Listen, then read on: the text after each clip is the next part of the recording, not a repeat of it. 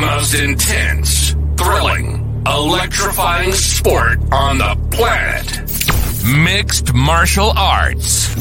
You've been looking for the definitive podcast to call your new home to hear everything about it. The search is over. This is the MMAnomaly Show. No filter. Bringing you the hottest M M A breakdowns straight from the heart of the octagon. This show is all about M M A breakdowns. For fans, by fans. We're talking U F C, M M A, and the occasional big boxing match.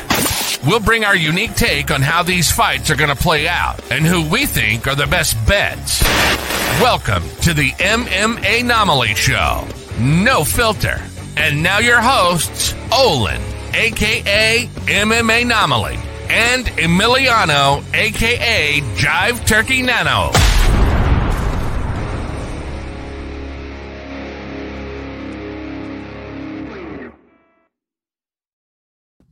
What is up, fight fans? Welcome back to another beautiful episode of the MMAnomaly Show, No Filter. I'm your host, as always, Olin, a k a. MMAnomaly. With me, as usual, is the co-host with the most, Jive Turkey Nano. How we doing, Nano? How'd the travels go this week? Oh, man, it was a fantastic trip, brother. Thank you for asking. Great to be back. I was in Mexico, San Miguel de Allende, to be exact. Beautiful town. Highly recommend y'all looking it up on TikTok or the YouTubes or wherever you get your uh, content at. But, brother, it was fantastic, man. A lot of tacos, a lot of good meals, a lot of cervezas, uh, and a lot of fun, man. Uh, glad to be back, though. We have a lot of news, an exciting, exciting fight card. But for now, we got to make sure we recap this exciting weekend that I had, because there was uh, two good events that we need to discuss. Abso-freaking-lutely. Uh, it was a fantastic weekend in the world of combat sports. We had, as you said uh, so brilliantly, we had a lot of stuff going on. Oh, there we go. Shed some light on the subject. Turn this one in. Oh, oh, oh. There we go. Much better. Um, so we have a lot to go over, as you said. We have a lot to discuss. There was not only a pretty fantastic U F C um, event, but there was also a pretty entertaining, uh, I wouldn't say the most highly skilled matchups in the world, in the world of influencer boxing, but boy, oh boy, oh boy, oh boy. Um, there was an entertaining fight night, to say the least. So we are going to go ahead and jump into what you're known, uh, you know us for the most here, uh, and that's M M A talk. We're going to go ahead and jump right into the U F C card, what we got right, what we got wrong. There were some things, I guess, to a T, and there were others, um, well, not so much.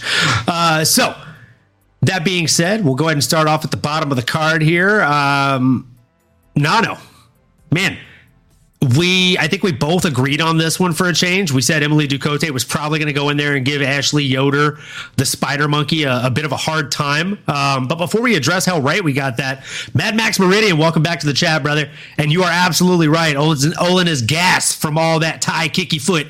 Um, it's a fact, man. Super It'll gassed. get you. It'll get you. Sneaks up on you. but Three yeah, man, this, this week, you know, we're we're grinding, baby. Let's go. Love to hear it, baby. Hi, y'all. That's it, baby. Get that sweat in. Oh, every every limb is a weapon. Let's go. Great movement, brother. Love to see it. This was a fun one to start the card, though, man. Yeah, definitely. Um, Emily Ducote did just enough to edge it out, right? I mean, it was just a little bit more active each round. Was lean the dance. And uh, definitely was just a little bit more well-rounded when it comes to uh, landing to the head, ripping the body, and even chopping out the legs, man. The the the three-peat, the triple crown, you like to say. Uh, what did you think of the fight, brother? Personally, I thought the fight was, uh, I mean, pretty fantastic, uh, you know, as far as competition goes. I didn't think it was one-way traffic at all. I thought uh, Ashley Yoder did what she could to stay in the fight, but Emily Ducote just seemed to be just a step ahead of her everywhere the fight went. Um, she made Ashley Yoder go zero for three on takedowns, while she herself went one for one on takedowns. That's one hundred percent takedown um, percentage for those of you that are bad at math.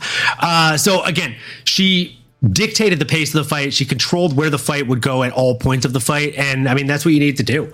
So, won't dwell too much on that one. Uh, moving into the next one, we had Chris Gutierrez, the man, the myth, the legend himself, coming in against Alatengheli. Um, I thought that that fight was uh, pretty much one-way traffic. I thought Chris Gutierrez looked like just the better, more experienced man. And I mean, if if you didn't know why they call him El Guapo, I hope you found out.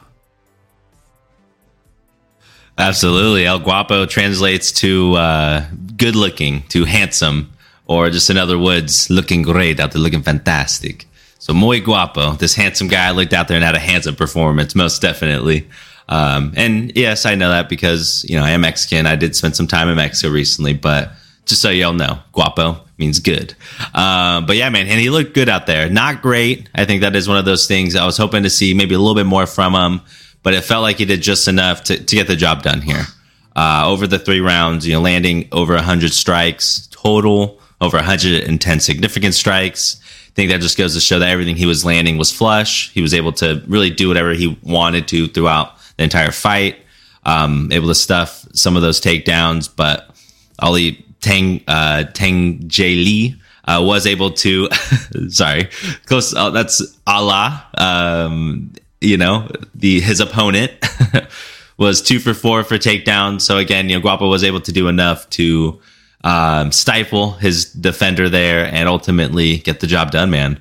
What were your thoughts on the fight? What were your takeaways?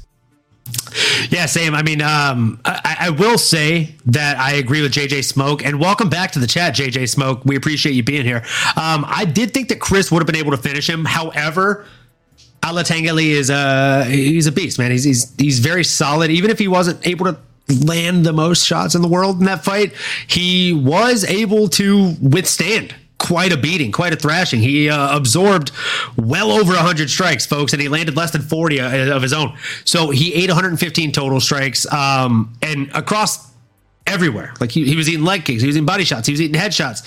It was bad. Um, but he did do really good in, in my opinion. Um, but again, it's not the type of performance that's going to earn him a title shot or anything like that. And it's also over kind of an up and comer. So like to see him bounce back into the top fifteen, like to see him really get another name, uh, kind of handed to him and see what he's able to do against, I don't want to say better competition, but, um, more experienced competition, for lack of better words. I agree one hundred percent with that. And that's really where my uh, next name for an opponent would be here for the fourteen ranked Chris El Guapo Gutierrez. Uh, I do feel that uh, Ricky Simon is somebody that is a grizzled veteran, a staple in the top fifteen. Certainly can be somebody that uh, has a lot of motivation uh, since his loss to Yadong Song earlier this year in April. Uh, but I do think if, if he's healthy, he ain't getting any younger. This would be a good matchup here for Chris. Um, anybody above him, I mean, boy, the, the farther you go up, the tougher it gets. So that, that feels like a good one. Again, Chris uh, Gutierrez didn't look fantastic out there. I think this would be a good stepping stone. And that's no disrespect to Ricky Simon. I think more so it's a fair next level of, of caliber opponent for him before he cracks gets a crack at the top ten. What are your thoughts, brother? Yeah, no, uh, one hundred percent agree. Um, Ooh, okay, okay. Ju- ju- Starting off on the jump- right foot here. Yeah, I mean, I, I completely agree. Uh, jumping into the chat real quick, Mad Max Meridian did ask, does Gutierrez train with Martinez? Um, not to my knowledge. They may have trained together at some point uh, in, in their history of training. They but do. To my knowledge, currently, they don't train together, do they? Um, they do. They do. I oh. did uh, hear this information on the Anik and uh, Florian podcast. They are teammates. That is maybe why they look similar, but they wow. train together. There's some familiarity there. Yep. Okay, never mind. I, I thought so.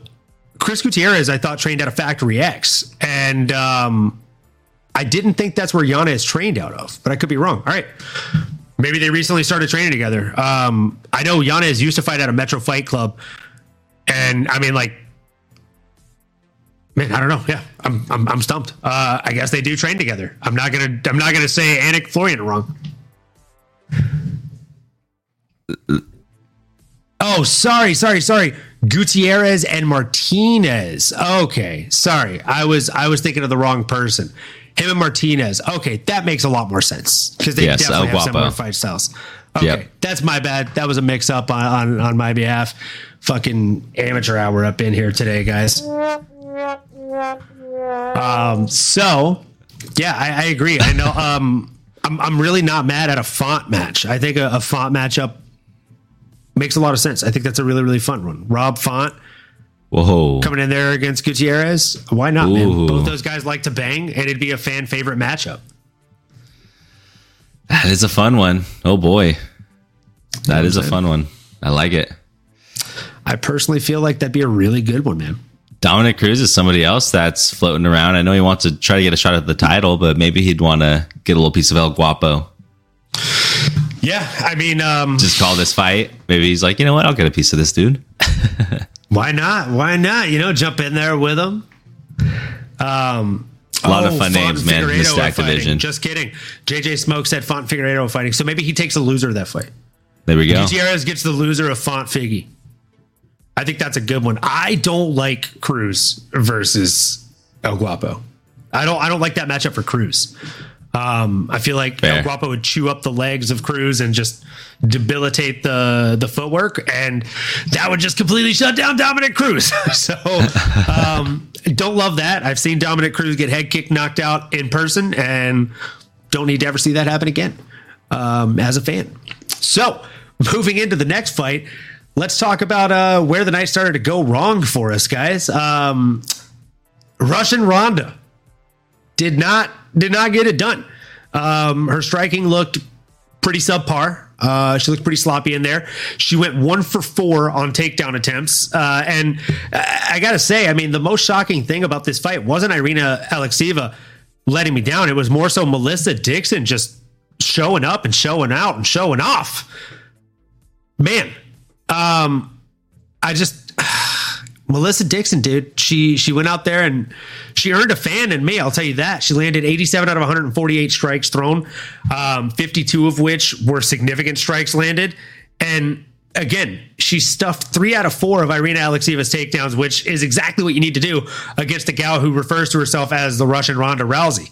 Um, as far as what's next for Melissa Dixon, I don't know if she's top ten caliber or even top fifteen caliber right now, but I don't think that it's it's crazy to say that she will be in the next two years. I hope that they don't Icarus her and fly her too close to the sun too fast, because I do unfortunately think that we would see her wings just burn apart and she'd come plummeting down um, and out of the U F C, a la J P Baez, who just got cut from the U F C today. Uh, so I, I don't want to see that. I'd like to see her fight somebody on the outskirts of maybe the top twenty in that division. Uh, I don't necessarily have any names in mind. I think there's a lot of fun matchups that make a lot of sense for her. Curious to hear your thoughts on how you saw that fight going. Yeah, brother, I think you hit the nail on the head. Uh, I think we both obviously were leaning or assuming that uh, Melissa Dixon was not going to have a solution for Ron- the uh, Russian Ronda Rousey, right? I mean, maybe we fell into the name. Maybe we didn't factor in that Ronda Rousey Uh, did get pieced up by girls that knew how to box and knew how to uh, have a well-rounded game. Guess we, uh, yeah, the writing might have been on the walls. That is definitely on us. Eat the humble pie there. Um, pour up the shot here soon. No, but uh, yeah, I mean, like you mentioned, I think you, you don't feed her to the wolves just yet. I mean, she does have a, a good record there, undefeated. The bantamweight division, once you look past that top ten, to be totally honest, feels like it's pretty thin. I mean, we saw Miesha Tate here ranked the twelfth. When is she going to fight? Is she going to fight? I mean, I wouldn't mind a little shakeup, you know, get an undefeated girl to uh, get some momentum and um, build around her potentially, because uh, Melissa did look good and was able to con- control Ronda Rou- uh, Russian Ronda Rousey over here. So, um, yeah, I don't have any names on the top of my ma- mind, but overall, uh, Melissa Dixon definitely earned my respect. Speaking of earning respect, we do have, you know, we we we own up to our bets here. We did put a shot on this one. We both thought Irina was going to get it done, and well, big shocker, she did not. Um, so I, I said going into that bet um, that I will never bet against Irina again after she proved me wrong in her first outing. So I'm just going to come right out and say it, um, so that way I have a, a reminder on the YouTubes and in the internets. Send it. Hashtag to the internet, uh, or as they say in Cobra Guy, hash brown, send it to the internet. I'm just never going to bet on an Irina Alexeeva fight again, unless she's fighting like Valentina Shevchenko, and I just know she's going to get murdered out there. Just leaving it alone. Just going to leave it in the sand, guys. Um, it's like the yellow snow. You know, you just leave it alone. Don't mess with that. Just don't even get near it. It may look tempting, don't but don't yeah. do it. It's like, is that lemonade? No, it's a bad choice. No, it's not. No. Far from it. It's not. It's the exact opposite. Don't do it. um, so, yeah. Cheers to staying away from Irina Alexeeva uh, betting. I...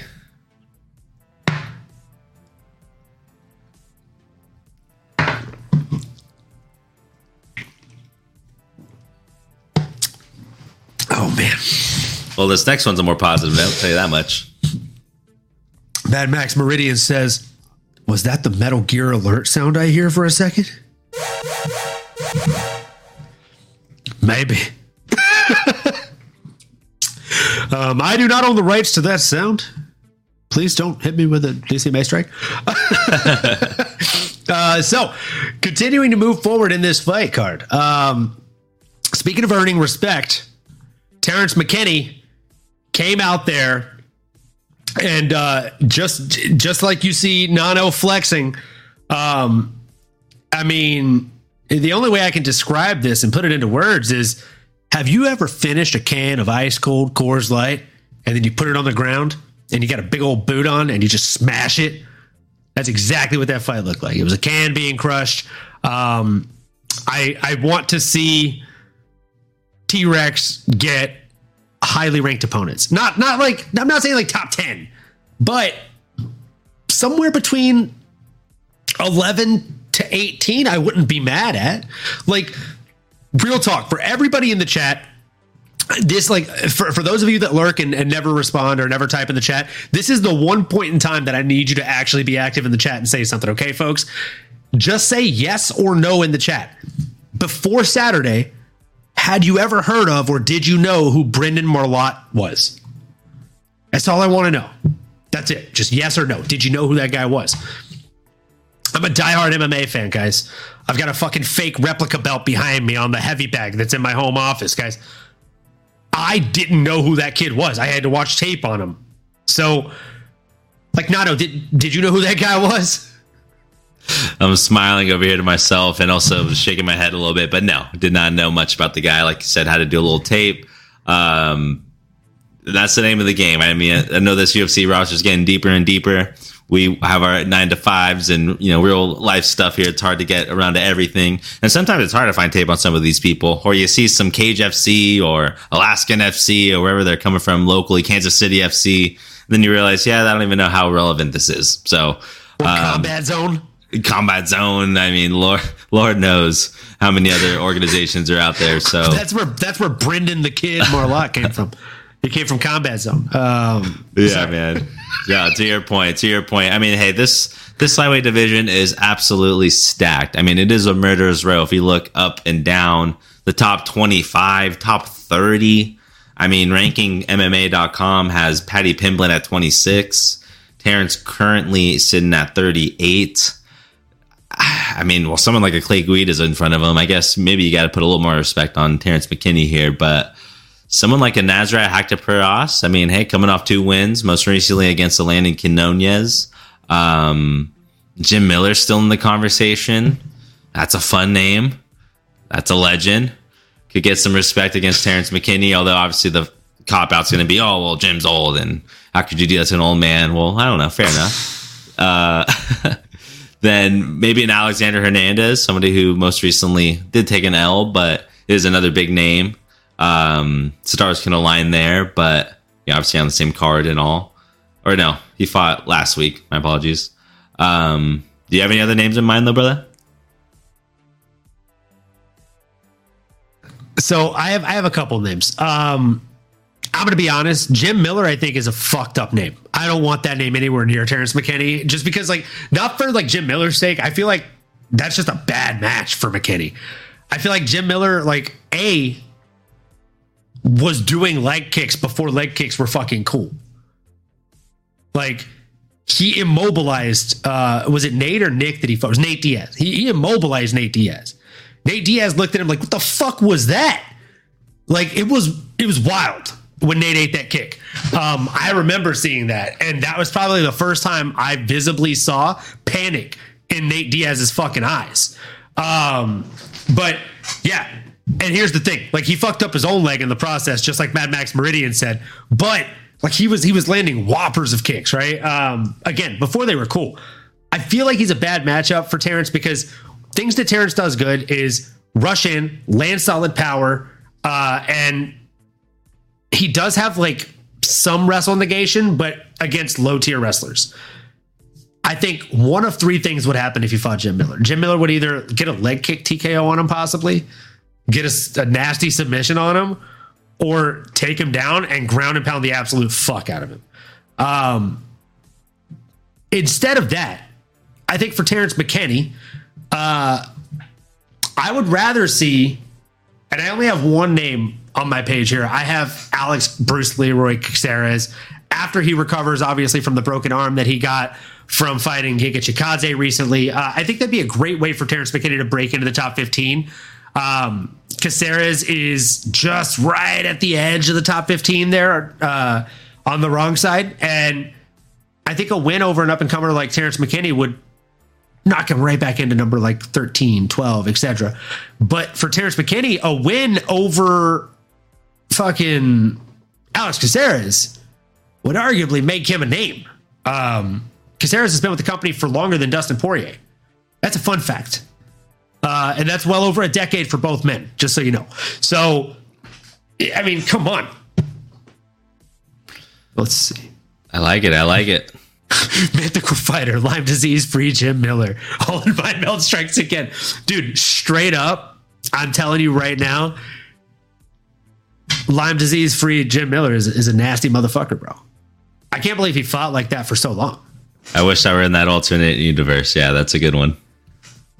Dude, like, um, yeah, I just think Jim Miller's a bad match for him. I do like Alex Caceres a lot. There, there's obviously a couple of other names that I think could make a lot of sense, but eh, for me, I'm I'm, I'm going to be stubborn and sit on that hill. I think Alex Caceres is just the perfect lineup. Oh, J J Smoke, bring some smoke. Good to see you, brother. Caceres is at one forty-five and T-Rex is at one fifty-five, though. That's true, but Caceres, I thought, went up to one fifty-five, didn't he? Um... Oh, Jamie, pull it up. Did I botch this real quick? Hold up, hold up, hold up. Alex Caceres. Bruce Leroy. Because I thought that fight with... Oh, no, you're right. He's one forty-five. The fuck am I smoking today? I All wish right. I had what you're having, brother. Fair, fair. Well... Uh, if that's the case, then um, we'll come back to that one. Maybe not. Maybe not Alex Caceres. Sheesh. Um, let's see what J J said here. I think they should rebook T-Rex versus Duncan. Chris Duncan? Is that, what I'm ta- is that who you're talking about?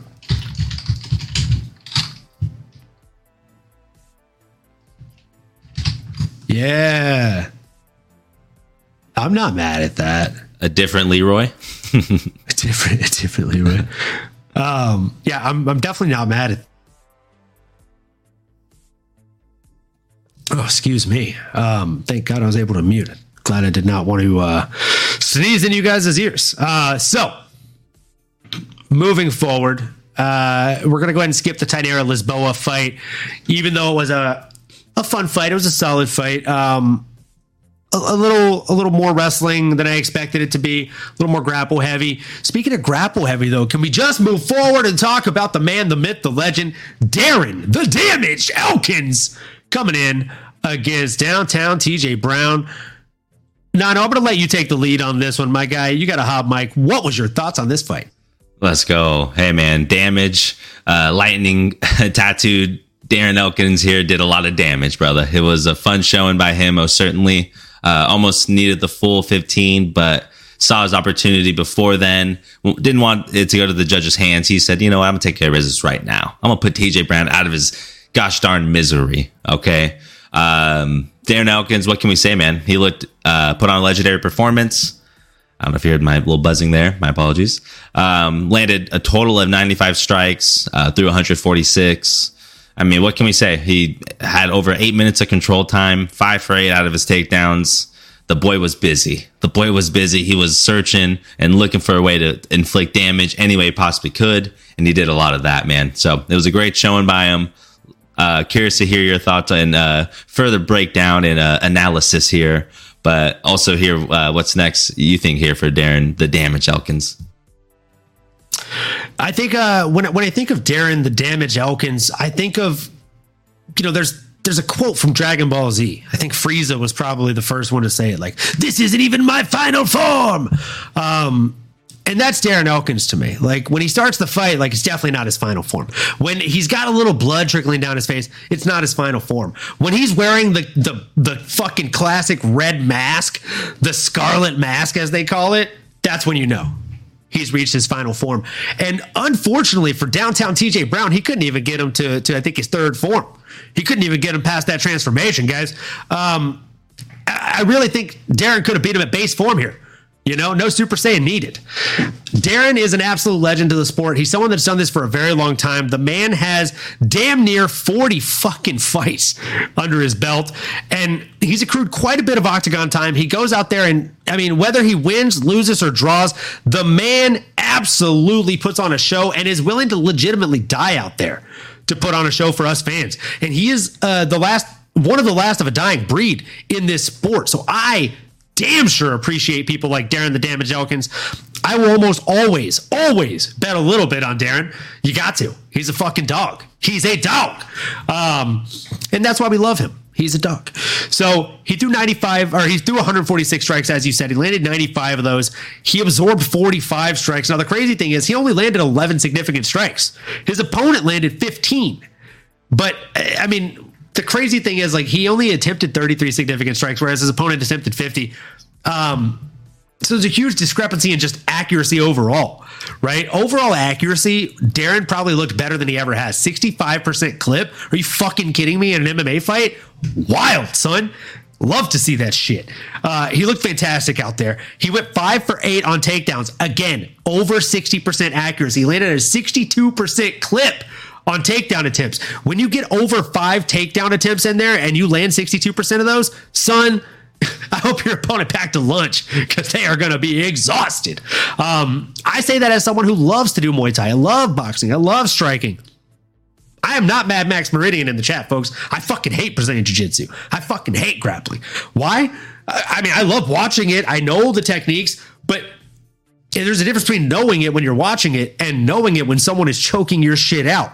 Uh, and, and it's not fun if you don't know how to respond to it in the moment. And I truly feel like a lot of people, when they're going against someone like Darren Elkins, it's the same when you're going against a striker and you're landing everything and the kitchen sink on them, and they're moving forward with that red face, smiling, just taking the damage, pun intended, guys. Uh, that's Darren Elkins, right? Like, he'll eat it and just keep moving forward. He is a fucking T one thousand. He is Skynet, bro. He is a Terminator, and he is determined. He is a determinator. Uh, so love to see that performance. It was just, again, classic fucking vintage Darren Elkins. And what do I think's next for Darren Elkins? Um, honestly, there's a lot of options for Darren Elkins. And again, realistically, I do think that after a win like that, he should get somebody in the rankings.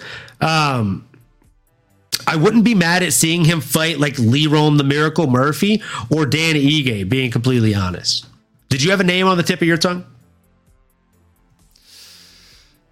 Man, this is an interesting one. Yeah, I mean, Darren Elkins did look solid out there, and uh, Father Time is definitely not on his side. That's the only thing. Being thirty-nine years old, um, you know, you, you'd want to see him maybe go up against somebody that's maybe within that realm.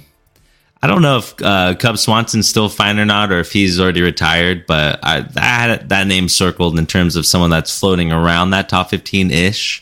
Um, or who's just a big name that would be fun to watch a score off against a Darren Elkins. But um, ah, man, I don't have anybody else on on my man. I mean, there's this is a stacked division, a lot of talent, but all these guys I just look at, and, and it's tough for Darren to get a win through any of them. But what do you think, brother?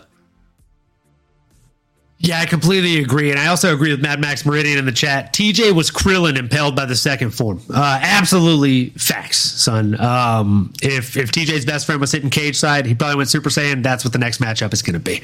He's going to fight the damage for revenge, for revengeance. Um, no, I, again, I like I said, I, I think Dan Ige, or sorry, not Dan Ige, uh, Lerone the Miracle Murphy would be a really, really solid matchup for him. And, and yeah, Dan Ige. I think Dan Ige would be a really fun, fun matchup for him too. Uh, Dan Ige is coming down the rankings a little bit. Lerone's coming up the rankings. But again, with a win like that, I do think Darren the Damage Elkins should and could get a win over him. Uh, so sign me up for that. Again, anytime that man fights, you can bet I'll be watching. Speaking of uh, times that you can bet we will be watching, my goodness. I may have been wrong about Cameron Simon, but fuck, I was not wrong about that being fight of the night, guys. Give those guys fifty G's because that was definitely fight of the night, guys. Um, I, I literally, like, the, throughout the entirety of that fight, like, these guys were throwing, like, spinning back kicks. They were throwing just, like, super hard shots throughout the fight. Like, again, C-Rod landed ninety-two strikes. eighty-three of them were significant shots. Cameron Simon landed eighty-seven strikes. seventy-three of them were significant shots. I mean, every time these guys were balling up their fists or spinning around and throwing their fucking legs, I was like, holy what the It was honestly insane. Um, it was a fantastic match. I was sweating bullets. Uh, I really, really thought Cameron Simon, oh, I thought by the grace of God, he was going to pull it off in that third round. He, dude, he was pouring it on him in that third round. It was a fun fight. Um, but before I steamroll ahead, Nano, tell us what you thought of Africa's very own Cameron Cyberman coming in against C-Rod himself. Ah, man. Well, obviously this one, uh, this one hurt me real deep, man. Simon, I still believe will be the man, but uh, Saturday was not his night, unfortunately. Um, and I gotta say, man, gotta put an asterisk next to uh, Christian Rodriguez. There is obviously an elephant in the room, okay? And uh, the truth of the matter was, he was what three pounds overweight. Come on, man. Come on, man. He missed weight. Unacceptable. Unacceptable. I really I think that's... I have a question the, for the chat. Can anybody point out one U F C fight where C-Rod actually made weight? If you can actually tell me a U F C fight where C-Rod made weight, uh, wait in the chat after the show and send me your address. I will send you a free fucking MMAnomaly shirt. It's unacceptable. This guy's a featherweight signing up and dressing up as a bantamweight. Like, come on. This is ridiculous, man. Yeah. Like Mad, like Mad Max is saying here in the chat, amateur hour. Unacceptable. And I think those three pounds, as most fighters would say, that's all the difference. One pound is all the difference, especially when you get to the last five to seven pounds here. And we're talking three additional. You hate to see it. This young kid might as well just move up. I don't care how good he looks at this division.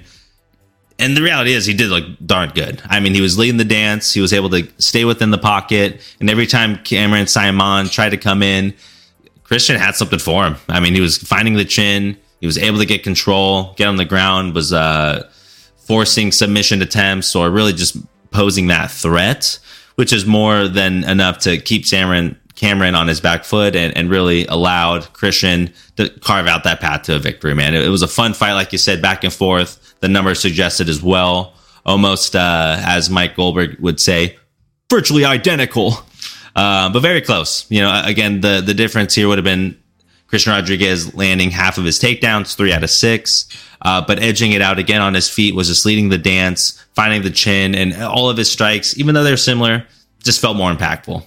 And, and Simon was wearing it. And again, I just it's tough for me to compliment the kid when, again, you're just constantly missing weight. It's just unacceptable. I, you can't reward them. I don't know what you do with them. Maybe you just put them in the back pocket, wait until you absolutely need them. Um, but it's tough for me to say what's next. I mean, they are still young, which again just tells you might as well just move up a weight class, give it a shot, see how it feels, and then just settle in there would be probably my recommendation for the kid. But what do you think, brother? I think I have to look up a fight to see if uh, J J Smoke just won a free fucking t-shirt. Let's go. Oh, the Joshua Weems fight was in the U F C. All right. All right. J J Smoke. Um, nice. send me send me a Twitter D M uh, with your address and I will send you a shirt. And uh, make sure you send me your size too and whatever color you want it in. Uh, so apparently he has made weight once in the U F C against a man named Joshua Weems. Uh, so... Yeah, I guess there's that, guys. Um, again, absolutely unacceptable. The man has only made weight one time in his U F C tenure. It's, it's again, it's really hard to compliment him when he missed weight. That three pounds makes a huge difference when you're weighing in at one hundred thirty-five pounds, guys. Like, that's over two percent of your max, like, total fucking body weight. So the, the man is two point two two percent overweight. Um, pretty fucking significance. Uh, and, and also, as Mad Max Meridian pointed out, funnily enough, Weems missed weight in that one. So, um, you know, maybe he learned something from Weems in that fight, and that's how to efficiently fucking miss weight. Uh, so C-Rod got it done. He did look really good out there. Again, ninety-two shots compared to eighty-seven, eighty-three compared to seventy-three, uh, and significant shots. And where it really, really was the, the biggest differentiator was the takedowns, right? C-Rod landed three for six takedown attempts. Uh, and he was able to kind of suck the energy out of Cameron Simon. But the crazy thing is, Cameron Simon, even though he should have had no energy, the man was still throwing lead in the third round. He was throwing spinning back kicks. Uh, he threw a couple of really nice spinning back kicks to the body that I... I always kind of like fanboy out over because my spinning back kicks are absolute fucking garbage. Um, so I love seeing people that throw those effectively, and truly at bantamweight right now, he's one of the better kind of spinning shit throwers that there are in the division. Uh, he does, he just like, I'm not saying he throws the strongest or the biggest shots, right? But he throws shots that are not, they have no tell. There's no setup. So they're just very quick. You don't see them coming. And he mixes them in with the rest of his overall striking and stand-up game so damn well. I mean, it's just, it's brilliant to watch. Um, so here I am complimenting Cameron Simon more than I'm complimenting his, uh, his, his opponent who defeated him, C-Rod, again, because C-Rod missed weight. But we don't want to play favorites here. C-Rod did get the win, as much as I don't like the fact that he, uh, got it by missing weight. Uh, what should be next for him? C-Rod is someone who has now dismantled not one, but two up-and-comers. If you don't remember, this is the young man that beat eighteen-year-old Raul Rosas Junior So what should be next for him? Again, I think we should push him into the top fifteen. Adrian Yanez is right on the edge of fifteen. Just got bumped down one notch after that loss. I think, obviously, C-Rod didn't come out of that fight unscathed or scotch-free, so to say. He took some damage, guys. He took some big fucking shots. He's going to need some time to heal up, too. Um...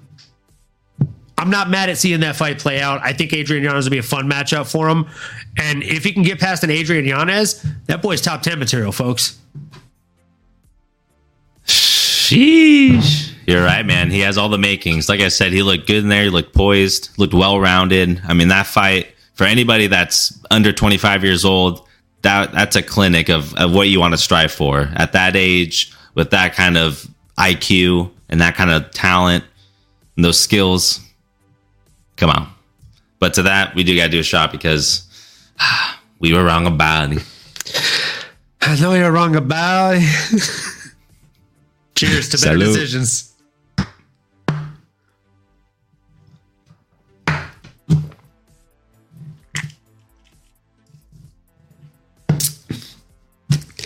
And um, Mad Max Meridian, I feel like you'll probably get a kick out of this since I can tell you're a Dragon Ball Z fan, obviously.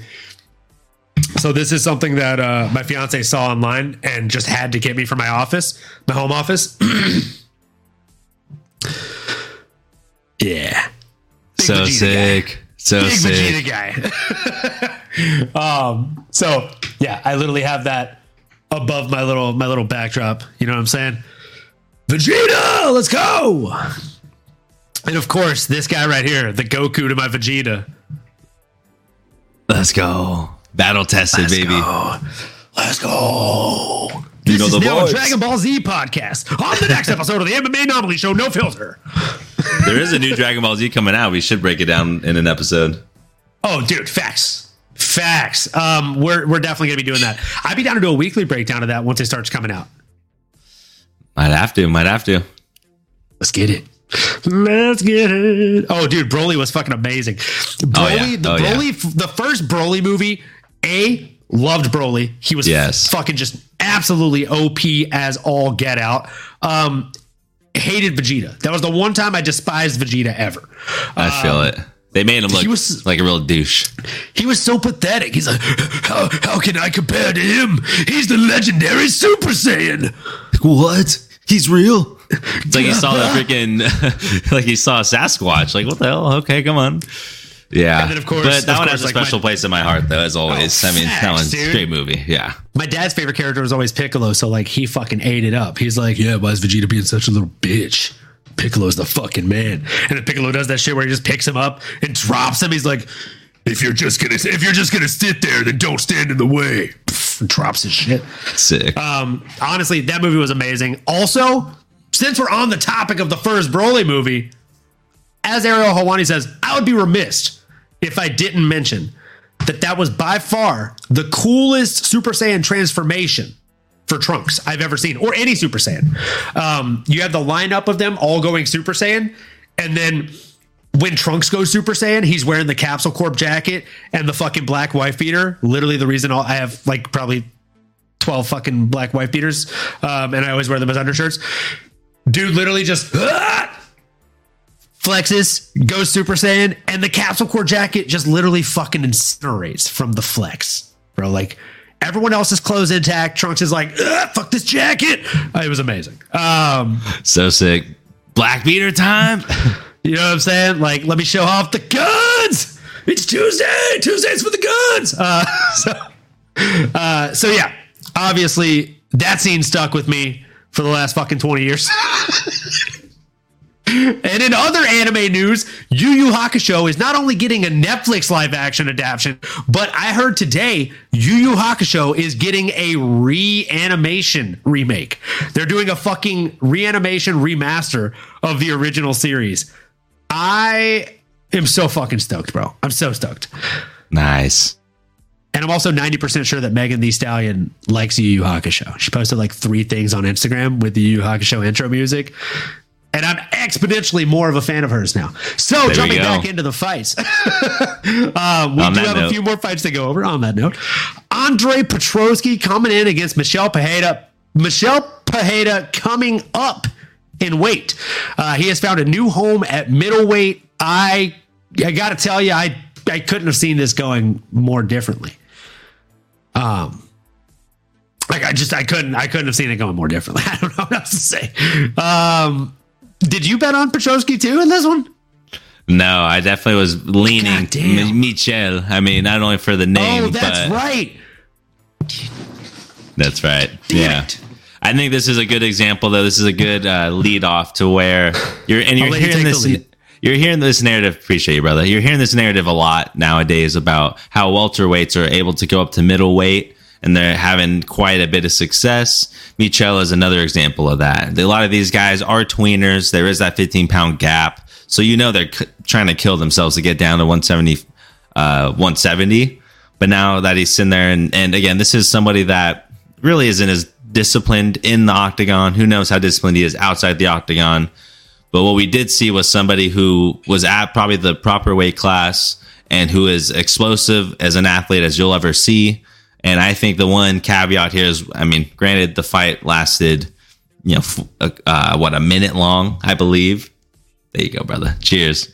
Um, I didn't need long to showcase his skills, but that whole minute and six seconds that the fight lasted, Michel was locked in, looked patient, found his opportunity, punched through the high guard of his glove, which, I mean, four ounces in his fist really isn't much. Basically made him slap himself in the face. But uh, that's all it took. And uh, next thing you know, he was out of there. Well, I see you, brother. I, now that you're warmed up, man, how'd you feel about it? Warmed up? I'm fucking gassed. I'm just kidding. I'm fried, brother. I'm done, dude. I'm a bottle rocket, bro. I don't last long, but it's fucking exciting while I'm up. Uh, Hell yeah. So, uh, jumping into this fight, uh, speaking of it doesn't last long, but it was exciting while it lasted. Andre Petrosky, poor guy, he landed zero strikes in this fight. And that's something you never want to see. I think the last time I saw someone land zero strikes in a fight was, I don't know, maybe C M Punk's in his first fight against Mickey Gall, uh, which Mickey Gall was obviously afraid of the stand-up of C M Punk. I think we can all admit that's why I instantly shot for the double leg. Uh, so, jumping into more, more serious matters. Andre Petrosky, self-proclaimed best wrestler in the middleweight. He didn't even shoot for a takedown. Uh, he didn't have time to. He ate six strikes, and that's all she wrote, folks. Uh, as as Joe Rogan would say, the lights go out in Georgia. Um, I hated it. You hated it. Your mom's neighbor hated it. Everybody hated to see it, except for fucking Nano over here, who's smiling his way to the bank. Um, it sucked to see. Personally, I think Michel Pereira is... Not only does he look like the villain from Undisputed three... I'm not talking about the U F C game. I'm talking about the movie with Yuri Boyka. Boyka, Boyka, Boyka. Um, this guy, I, I've seen him act like a villain. Like in, in his fight against Tristan Conley and other people. He gets people knocked down. He does front flips and back flips. Half the time, accidentally kicks them in their dick. Uh, it's not a good look. It's not a good feel. It's not a good vibe. Uh, it's not It's not what's hot in the streets. It's not what the kids are doing. Uh, so again, did I love the the performance? Absolutely. Did I love who got the performance? Nah, not really.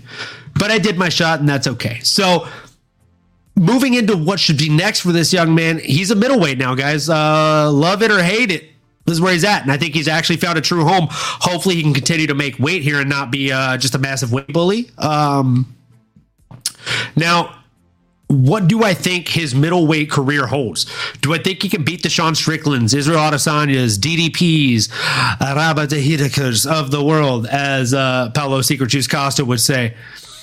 Um, I don't. But I think it's a fun match for a Chris Curtis. Uh, I think it's a fun match for an Andre Muniz. I think it's an even funner match for a Paul Craig. Um, Whoa, I love it all. So, sign me um, up. Like, those are my three names that come to mind for him. Uh, I'm not sure if you have any names on the tip of your tongue for that one, but at this point, I've spent about eight times as long talking about the fight as the fucking fight itself lasted. So I'm going to go ahead and pass it over to you, brother. Nah, man. I mean, I think we, like you said, maybe we both can move along here. It didn't take much. Uh, we've covered ten X what the fight was lengthwise. But yeah, man, I agree with you. I think any of those three names would be solid. Sign me up. Sorry, I'm, I'm glad I was on mute. I was like hyena laughing at Mad Max Meridian's uh, chat comment here. He said, Barf City, population, your boy. I hedged, but damn. Um, yeah, man. Yeah, same vibes. Same vibes, brother. Um, yeah. Shit. Another, another banger in the chat here from Mad Max. In the remake of Deuce Bigalow, Anik is playing Deuce, and Michelle is playing the original Gigolo. I don't think I've actually ever heard a better comparison. That's incredible. Um, I'm here for it. Actually, the only thing that I could say would make it better, you know what? I'm gonna, I'm gonna, I'm gonna do you one better, Mad Max. I'm gonna say if they remake Deuce Bigalow, Mel Gigolo, Michelle is definitely playing the original Gigolo. But Ariel Helwani is playing Deuce. Come on. Uh, Ariel? Okay. Yeah, I can see it. I can see it. I think John would be too powerful. He'd be like, and now is the time that we're going to have sex. Like, it just, it's too good. It's too good. Here we go. And here we go. Uh, wait, no, that's, is that, is that Anik? No, that's. Oh, I guess that's that could Goldie. Be Goldberg, huh? Uh-oh. That's Goldie. That is Goldie. Yeah. Here we go. Anik would be better in Eddie Griffin's role. Oh my God. He yes. would be. Yes. The only problem with that would be that I, I think maybe the audience would think that Anik and Helwani were like brothers from different Bizarro universes. All right, I'm gonna stop. I'm gonna stop while I'm ahead. Um. Whoops, I got so excited I muted myself. Yeah, I don't want Anik to unfollow me on uh, fucking Twitter. uh, so, uh, moving ahead into the only fight that I thought was possibly as exciting or more exciting than good old C-Rod coming in against Africa's own Cameron Cyberman. Jonathan Martinez coming in against Adrian Yanez. Now, we gotta we gotta make sure we say this right, Nano. Okay, it's not yep. Yanez anymore. It's Yanez, and he actually changed the pronunciation of this for his child um, because this is the original way that it was pronounced in, in, in their cultural history. history. So it's no longer Adrian Yanez. It is Adrian Yanez. Uh, and we will pronounce it as such. Now, that being said, Nano, I'll let you take the lead on this one, brother. Tell us how you felt. Well, I already poured out my shot, so I'll happily uh, end with the shot here that I have to take. You know, a little piece of humble pie, we like to call it around here. Um, but yeah, man, Adrian Yan- Yanez simply did not have an answer for uh, the leg kicks and the kickboxer that this Jonathan Martinez is. This dude's an absolute dog. Okay, there's nothing around, no ifs, ands, or buts. The dude earned my respect. I mean, those leg kicks were absolutely filthy, brother. We're talking about twenty-nine out of forty-one leg kicks landed over those. Uh, yeah. Oh, yeah. And two and a half rounds. This guy was just destroying Adrian's leg. In the first round, he already knew it was compromised. All it takes is one good calf kick. But again, I knew that was going to be the issue. I was just hoping Adrian was going to be able to make some adjustments, whether it was just trying to check some of them, or like he did at times, you know, getting in and out of range, or just freaking throwing a few of your own. You, you, yeah, you landed one, but brother, resp- if you're going to eat one, at least give one back or something, you know, you fake it till you make it. You know, we, we know you're a great boxer. We know you have hands, but hey, you got to adapt. You got to evolve a little bit. I wish I would have seen uh, something different, you know, whether it's some Muay Thai, whether it's some kickboxing, or just frankly better offense. I mean, he had zero defense as well. I mean, it was tough. It was a tough outing. I got to eat my words here. I'm going to uh, take my shot here in a second, but end it with, hey, John, Jonathan Martinez is no freaking joke. This dude is a dog. He's somebody that has definitely made a name for himself. And if I'm being honest, man, I mean, I'm looking at this division, which, again, a lot of dogs here. But I like a Song Yadong at seven there. Maybe you throw him up to the to the Wolves and see if he could sink or swim. What do you think, brother? I should say the Shark Tank. The sink or swim efforts would have been better with that. So I'm going to go with throw him in the Shark Tank, see if he can sink or swim. Well, I mean, I'll tell you right now, I'm getting, I'm getting super excited, guys. I'm getting super excited about this prospect in Jonathan motherfucking Martinez, the Dragon, Jonathan Martinez, guys. He's an absolute just man. Okay, uh, I don't think there's even a better word for it, guys. Like, he is a stud. I will agree with exactly what Mad Max Meridian said. Again, bringing the fire in the fucking chat here. Marvin Manhoef versus Robbie Lawler vibes, minus the comeback. If you haven't seen that fight, again, sign up for the seven-day trial of U F C Fight Pass. We are not sponsored by them. It's just a great fucking service to have if you're a fight fan, I'll be honest. Um, watch that fight. It's a fantastic fight. Um, fun fact, last, I think it was last week or week before, uh, they were teaching us inside low kicks in our Muay Thai class. Uh, cause we go into the basic beginners, uh, Muay Thai classes with Mary. She just got into M M A or as, as far as training goes. So she's learning how to throw these new things. Right. And we're throwing the inside low kick. And the coach basically says, like, there's a couple ways you can absorb this. One of which, the best way, in my opinion, is to let your leg loosely hang and let it kick up when you absorb the kick. And you think about it, and as a casual fan, you're watching and you're like, man, Marv's tearing this motherfucker's legs up. Every time he lands, his leg's like, whoosh, whoosh, just flying off. Like, if it's a video game, his leg's flying off the fucking screen, bro. It's disappearing. He's, he's shooting that shit up so far. But he's alleviating the pressure. It's like the way the Diaz brothers, one of the one of my favorite attributes of Nate or Nick Diaz, and especially their older fights, um, and, and even in Nate Diaz versus Jake Paul, I saw it happening a fucking number of times, pretty much one for one. Every time Jake would throw and land a strike, I would see this happen. So when a strike lands, instead of it just hitting, they turn with it. So that way it rolls off to an extent and they don't absorb the full heat of the punch. It's more like they're absorbing anywhere from ten to forty percent of the punch versus ninety to one hundred percent of the punch. Uh, so again, absolutely incredible. Mad Max Meridian said a floating front. We called it back in the Dizzy when I did a little scrap it. Uh, so love that. The floating front is definitely a great call. Um, you have the floating front or the weighted front, depending on what you have. I've heard it called the floating front as well. Love that you've heard that term.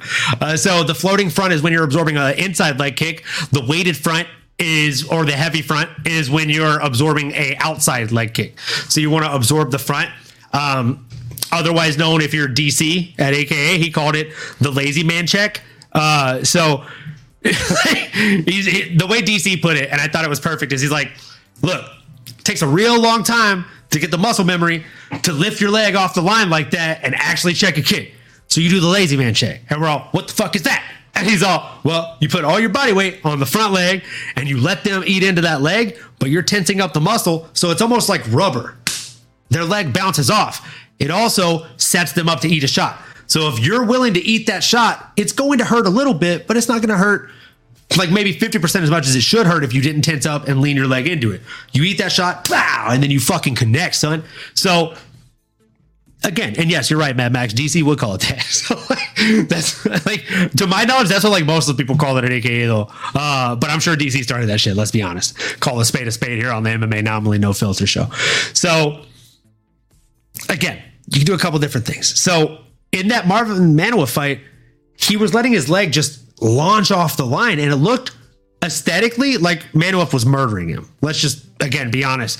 And then, of course, we all know how that ended. If we've seen the fight, Lawler dipped and then boom, landed the overhand right, if I remember correctly, knocked him out. I think it broke his nose. You saw the blood gushing out as he hit the ground, and it was just a one-shot game changer. So this fight was exactly like that, minus the comeback. And one other thing, Mad Max, there was one other thing that was big, mainly different. Now, I love Adrian Yanez. I'm actually a, an Adrian Yanez fanboy.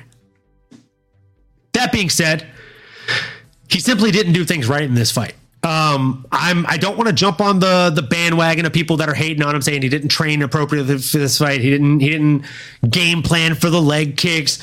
But I mean, here's the thing. If you know you are going to absorb leg kicks in a fight, you have to learn some form of either leg checking, lazy checking, or floating leg, right? Like, you got to know at least the basic versions of that. If you can't check and get your leg off the center line or up for that matter, and tense that, that kind of shin bone to, to make it just sword versus sword, which if you haven't done that, it fucking sucks. It's the worst thing in the world. I would, I would rather be leg kicked than go bone to bone and, and just check like that. It's the worst feeling in the world. Um, he didn't do any of it. He just ate the leg kicks. And it was bad, right? Like, if he would have had the floating leg, I truly think that he would have been able to take some of the steam off those kicks. But the biggest issue when you're going against someone like Jonathan the Dragon Martinez is, like a dragon, you know, dragons, they can come at you from land or they can fly. And this man, he's no different. He can come at you high, he can come at you low, uh, he can come at you in between. He can hit the body, he can hit the head. And more importantly, even when he's hitting the leg, think about this, Nano. There are eight points of contact just in leg kicks. So for a casual fan, they think, well, if he's only going to go after the legs, I only have to worry about blocking one thing. No, son. Eight. You have to worry about blocking fucking eight things, okay? Boom. Outside leg kick. Boom. Inside leg kick. Outside leg calf kick. Inside leg calf kick. Now all four of those for the lead leg. There's eight different things you have to worry about blocking. So it's sensory overload when you have someone that's able to efficiently target and, and just fire off shots to any of those eight targets. Because for a conventional fighter, or as you like to hear me say, like a meat and potatoes style striker, they're simply not doing that. At best, there's two points of contact for leg kicks for, for a rudimentary style, like style striker. And that's your base outside leg kick and your base lead leg outside kick. Because they're just not technical enough to go inside. And they're also not smart enough, or not, not, I don't want to say not smart enough, but not experienced or tenured enough to go to the calves.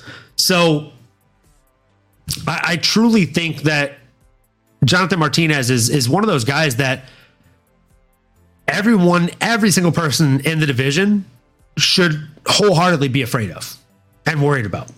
Um, I, and again, I say this with all due respect, all the way up to the very, very top of this division. I think um, he is potentially the worst matchup in the entire U F C for Sean O'Malley. Sean O'Malley's been beaten by what? A leg kick. Yeah. Who has the best leg kicks in the whole fucking division? That guy. Right now, man, he is definitely up there. That guy is definitely up there. I'll do you one better. Like um, under underneath him, Aljamain Sterling. Worst matchup for him, I would say Jonathan Martinez. Jonathan Martinez has stellar wrestling negation. We've seen it happen. We've seen him stuff takedowns. And what makes it extremely fucking hard to land strikes as an unorthodox striker or land takedowns? Losing your legs. So facts. Uh, let's see what Mad Max said here in the chat. The longer it gets from Saturday, the more I'm slowly becoming convinced he underestimated them. He said in interviews they prepped for it, but the complete lack of addressing them for the first few makes me think he felt it would be a, a non-issue. I could be completely wrong on this take. No, I actually think you're completely right on this take, Mad Max, as usual. I think you're right on the money here. Um, yeah, I mean, if if that fact were a nail, I think you would have drove that nail in one hit with the hammer, my guy. Right on the money. So before we move forward in this fight, what do you think before I take the uh, the steam here? Do you have a name on the tip of your tongue here for the dragon? Uh, I think I mentioned Yadong Song, maybe. Uh, he's ranked seven. And, you know, that's a young, talented fighter who is going to be willing to trade off with the Jonathan Martinez. I think stylistically, it'd be really, really fun. Um, Yadong hasn't fought since April, I believe. Um But again, I mean, anybody in this top ten, man, is super talented. Anybody in the top fifteen will be fun. He just beat Yanez, obviously, though. Um, and then I think he, you know, was willing to go down ranking previously here to fight Adrian.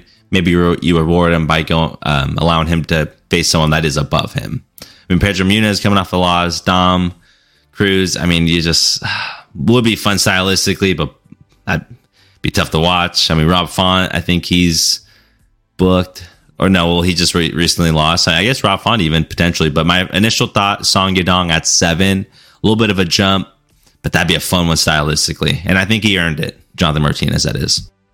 I agree. I definitely agree. Um, I'm going to be honest. I might have to ban Mad Max Meridian from the fucking chat. People are going to think I'm just copying his, what he says in the chat, dude. Like, I swear to God, I have this written down.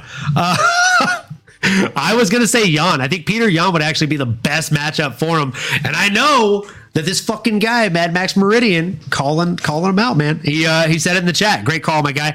Um, and I know, again, this is a huge jump for him. He's sitting at number eleven. He already jumped up two notches. He was sitting halfway at number thirteen before this fight. But he's gone up to number eleven, and I think, why not pole vault this fucking guy? You know, you've heard me numerous episodes, guys, say, I hate the Icarus effect. I think it's the worst thing you can do to a fighter, but I think it's appropriate. I think it's apropos, as they say, uh, to, to just give this guy a fucking pole vault and let him launch himself up against number five, Petr No Mercy Yan. And there's multiple reasons for this, guys. It's not just one, not just two, not just three. It's a fucking myriad of reasons. But I'll go ahead and list some off for you, just because I know you're here to listen. So, Petr No Mercy Yan fighting out of Yekaterinburg, Russia. I know I butchered the fuck out of that, and that's okay. Um, he fights out of Archangel Michael Club. Crazy name for a gym.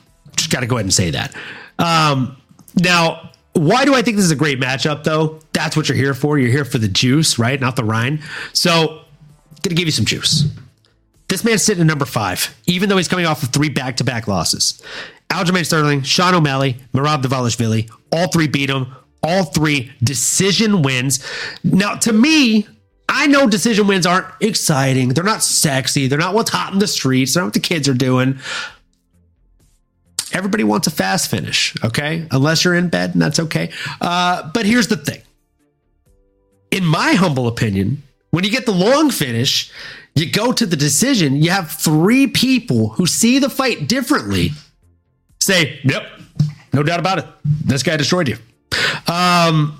I think that's more demeaning, and that's a bigger victory. So this man's coming off of three back-to-back losses like that, okay, to Merab, Sean, and Aljamain. And he's sitting at, at number five, okay? In his last seven fights, the man has three wins. One over Jose Aldo, retired. One over Uriah Faber, retired. And one over Corey Sandhagen. Granted, that's a fire win. That's a fire fucking win. I just don't think he won that fucking fight. I thought the judges got it wrong. I think there's a problem with M M A judging, but that's going to be a different episode. So coming off three back-to-back decision losses, that's reason number one. Reason number two, stylistically, these two gentlemen make a hell of a fucking fight. You got one man who fights in a traditional Muay Thai style fighting, The only difference from a traditional Muay Thai style of fighting is he he's very, very, very, very, very flat-footed compared to most traditional Muay Thai strikers. Most traditional Muay Thai strikers are like bouncy, bouncy.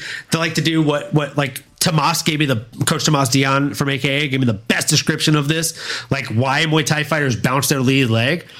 Um, and some of them, the better ones, might I say, uh, do it in a more, dare I say, crazy, velocity-filled manner, like bounce, bounce, bounce, bounce, bounce, versus bounce, bounce. And the way he put it is this. So if that lead leg is flat, um, it's harder to drive it up. And I know, I know you're thinking, like, what's the difference in it being flat versus it bouncing and then going flat and then jumping up? Um, and he said, if you have a bouncy ball, like a rubber ball, and Nano, feel free to play along here and answer, because I don't know if I've told you this one. Um, if you have a bouncy ball and you let it go, what happens? It'll hit off the ground, bounce back up a little bit. Right. It'll hit off the ground, bounce up. That, that's a logical answer. Now, what happens if that same bouncy ball, instead of just letting it go, you slam it into the ground?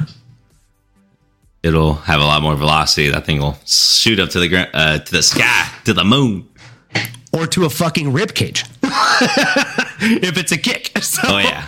Right on the so sternum. That's the, so that's the point behind that, that lead bouncy leg, right? You want it to bounce and then boom, just snap around. So it also makes it hard to catch timing, et cetera, things like that. Petr Yan doesn't do that. In fact, I would venture to say Jonathan Martinez does that more than Petr Yan does, even though Petr Yan is the Muay Thai traditional style fighter. I would say the, the weirdest thing about Jonathan Martinez is this. He fights like a boxer from a video game that you added leg kicks to. It's just weird. Like, he doesn't fight like a traditional Thai fighter. He doesn't fight like a, like a, he fights, again, more like a traditional boxer, but his leg kicks are fucking gross. Like, I don't, I can't think of a better word for them. They are just, they're disgusting. They're disgusting. And he can choose the, the kind of momentum in them. He can choose the speed and the power in them. He can hit you with like three of them just...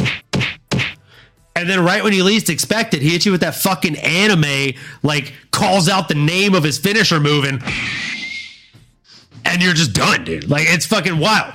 Uh, we saw it happen on Saturday. So I want to see what happens to the flat-footed Petr Yan when he's throwing these heavy strikes, like he did against Uriah Faber, like he did against Jose Aldo. When someone's chewing his legs up and just chopping the trees like they're fucking Abraham Lincoln, or was it George Washington? I don't know. One of those presidents. Either way, the man's got an axe for a leg and he's chopping those trees. Do you, do you like that fight? I love it, brother. I love it. I like it a lot. It's a good one, brother. Like Great breakdown.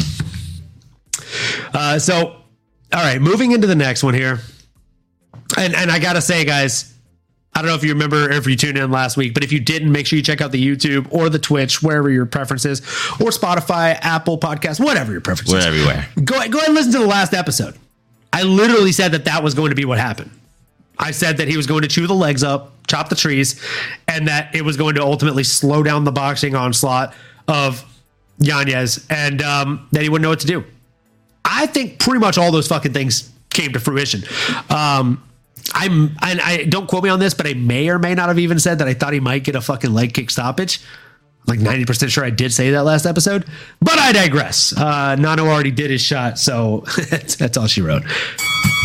Uh, moving into the next one, we had Jennifer Maia coming in against Viviane Araújo. And again, I knew Viviane Araújo had had trouble against, um, lesser opponents in the past. I don't want to say lesser opponents, different opponents in the past. We know that she had that loss to uh, Amanda Ribas. We know she had that loss to Caitlin Chukagian. But as I pointed out before, guys, she got the win over Andrea K G B Lee. And I thought Lee is not better, but about the same, the same level of skill as Jennifer Maia, just a different kind of trajectory or vertical of where that skill lies. So this fight went pretty much exactly as I thought it would. I thought Viviane Araújo would end up being the fresher gal. She did land less significant strikes in this fight. Uh, and, and I mean, this one could have gone either way as far as decisions go, but I still actually thought the judges got this one right for a change. I thought Viviane Araújo did just enough to win the fight. Um, would have been happy if she did a little bit more, but again, I digress. I thought the judges got this one right. Nano, did this one deliver on your terms, or uh, w- w- what were your thoughts?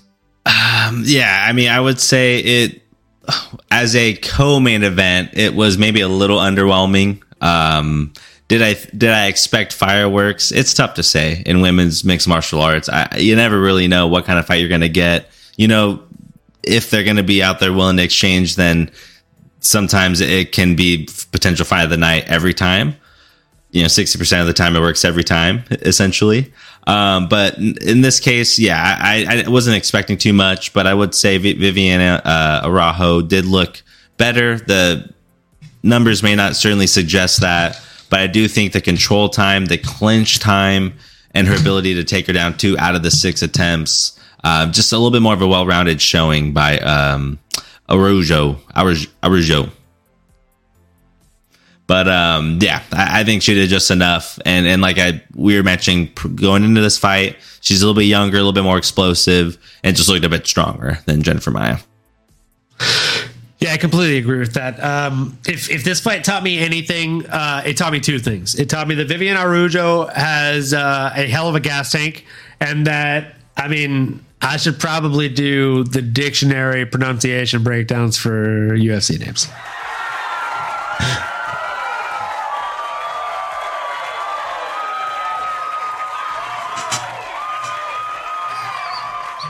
I was wondering how long that was, but that, that was good. It was a good laugh. I, I literally had to hit the stop button. I don't know how long that actual sound clip is. But it did feel like it was going on for a while. Uh, so uh, what's next for Vivi? Uh, Viviane Araújo. Um, man.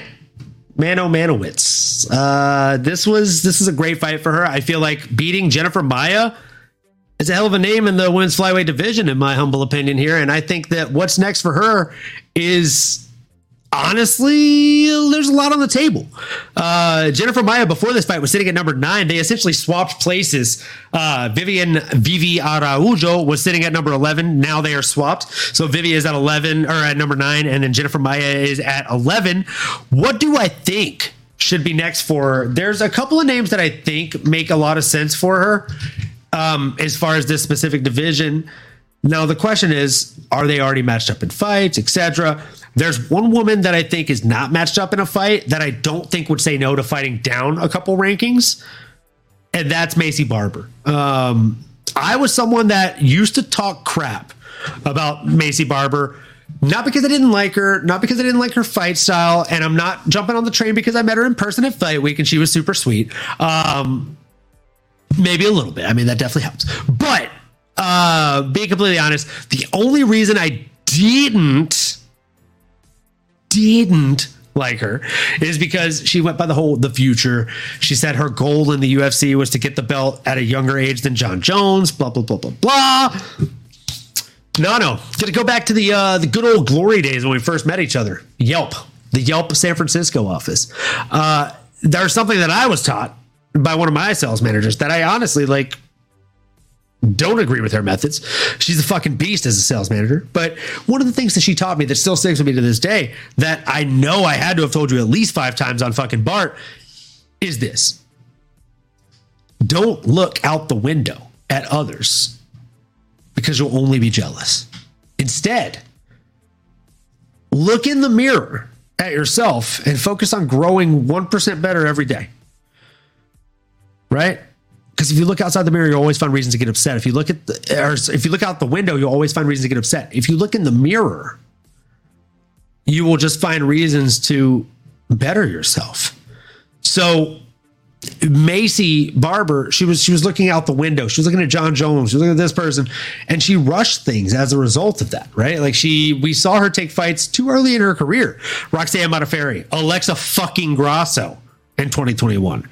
Maybe a bit too fast there, honey bunny. Uh, so slow down a little bit, and you will probably, I don't know, rack up a five-fight win streak over Miranda Maverick, Montana De La Rosa, Jessica Evil Eye, Andrea K G B Lee, um, and I don't know, Amanda Ribas, who's up on the up uh, up and up. So again, I think Viviane Araújo versus Macy the Future Barber is a very, very fun matchup. And um, if if for whatever reason you don't love that one, I think lucky Lauren Murphy probably takes the fight. What you got, Nano? Uh, you just ended with one of my names. There was Lauren uh, Lucky Murphy. You know, at, at forty years old, she's, you know, on the tail end of her career there, but she does have that number seven name next to her. Um, I do think that Viviane Araújo, uh, that'd be a, a fun matchup at thirty-six years old. Makes sense. But honestly, Mad Max here, uh, not a bad idea throwing in a little Tracy Cortez in the chat. That could be a fun one. Leave the Waffle House, the waitress alone, uh, Lauren Murphy. Fair enough. What do you think, brother? What are some names that you're thinking? I'm just going to say that like a lot of people throw that out there, you know, like they call Laura, lucky Lauren Murphy the Waffle House waitress. Like, that's an insult, bro. You find me one person that doesn't like Waffle House and I'll find you a fucking liar. I mean, have you not watched World Star or TikTok? You see all the crazy stuff that's going down at a Waffle House. I'm sure she learned a lot there. Brother, fun fact, fun fact for all you folks in the chat. Just so you know what kind of redneck I am, all right? I grew up in the ghetto parts of Louisiana. You know what I would do at a Waffle House? Son, I'd go up in that bitch, and I'd put four quarters in the jukebox, and I'd choose at least two N Sync songs just to see what people reacted like. No way. Facts! Which ones would you do? I mean, I want you back. Um, no, um, everybody. Oh, no, there like, you go. Honestly, uh, any, any any of the N Sync songs, yeah, I just put yeah. them on, bro. Rock yeah. your body. Well, I mean, that's Backstreet Boys, yeah. first of all. I'm not trying to get us canceled. Oh, shit. shit. It literally is Backstreet's back. All right. Um, come on, bro. Like, if sorry, Amy sorry, was sorry. listening right now, bro, she would have just fucking disowned you for at least a day.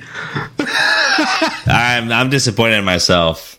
It's gonna be May. I, it, obviously, the song is just gonna be May. God bro. Damn it! No, no, I'm not even mad. I'm just disappointed. You might be hurt, babe. Babe, that ain't no lie. Send a mark up and go. I remember you told me. uh, you come for the M M A breakdowns, but you stay for the uh, lyricizing and the harmonizing and the boy banding. Yes. Uh, so. Jennifer Maia versus Viviane Araújo was obviously a very fun fight. So fun that it made us belt out in songs. Um, but the next fight may have been fun enough to make us break out and fucking dance to go with the song. Uh, I'll be completely honest with you guys.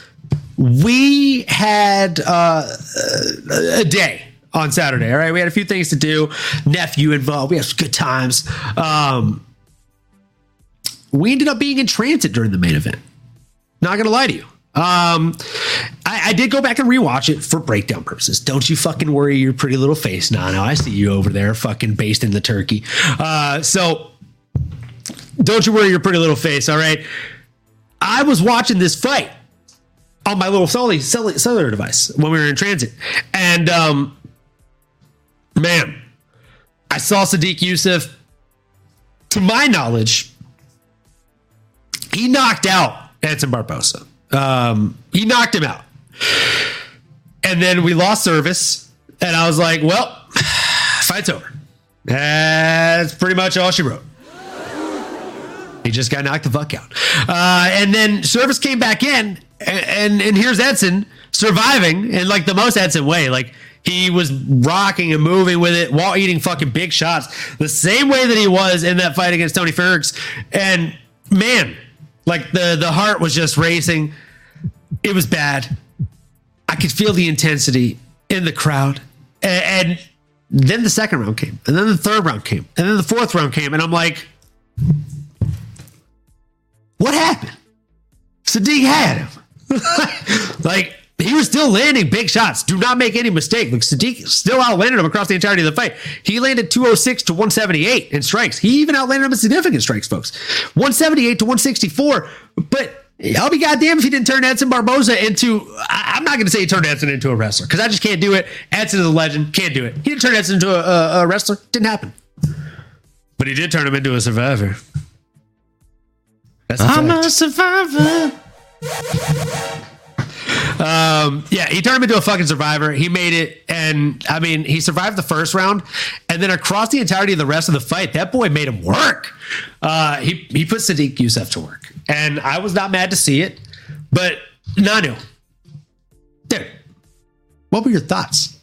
Like, did you before you even break down the fight? Just let's just let's start slow here, okay? Let's do a slow burn. Did you think Edson was going to make it out of that first round?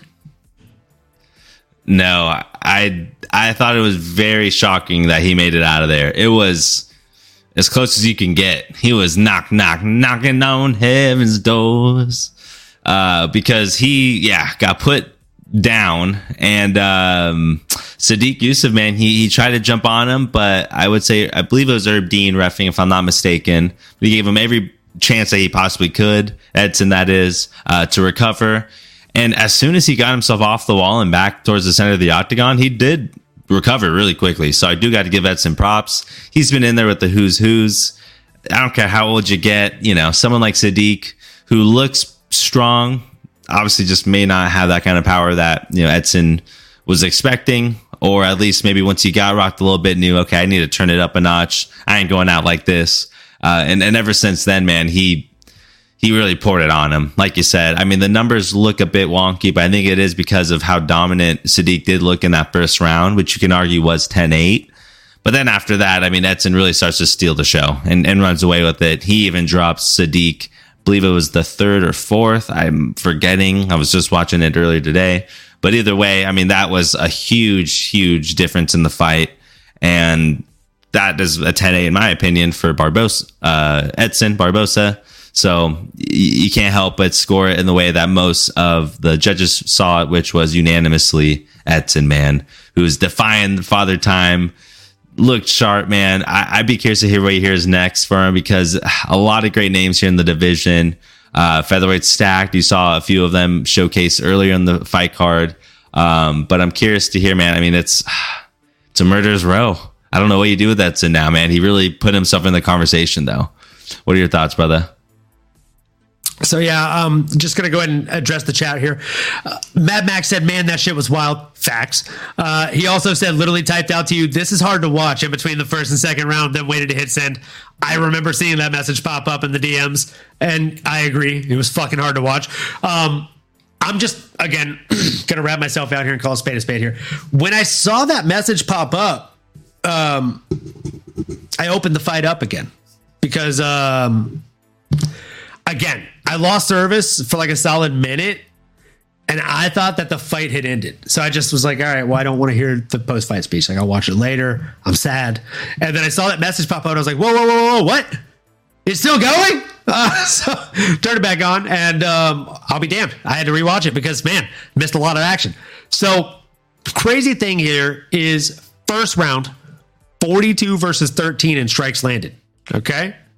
Obviously, Edson got smoked. Now, here's something that a lot of people don't don't realize. Don't look at it at home. Okay. You just see one guy getting pelted, one guy not. Both men landed fifty-two percent of their strikes thrown in that round. Yeah, that's a fun fact. Okay. So Edson only threw twenty-five strikes, but he landed thirteen of them. Uh, Sadiq threw eighty and landed forty-two of them. So again, testimony to grit for sure, Mad Max in the chat.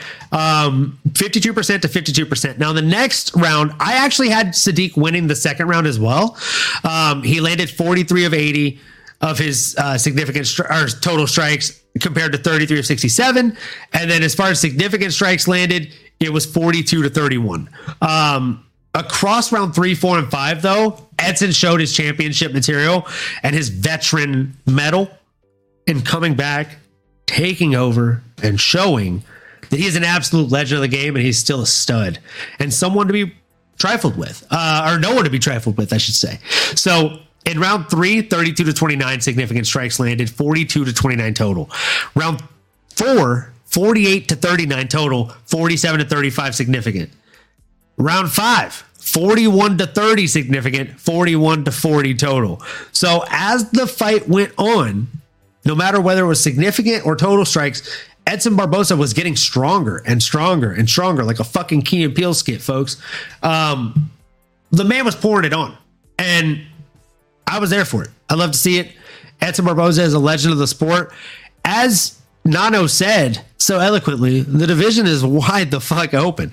Edson Barboza is sitting heftily at number eleven now. Um, I believe we were just now talking about someone else that switched number eleven with their opponent. So, again, that was Jonathan Martinez. Edson Barboza switched places with his opponent to an extent.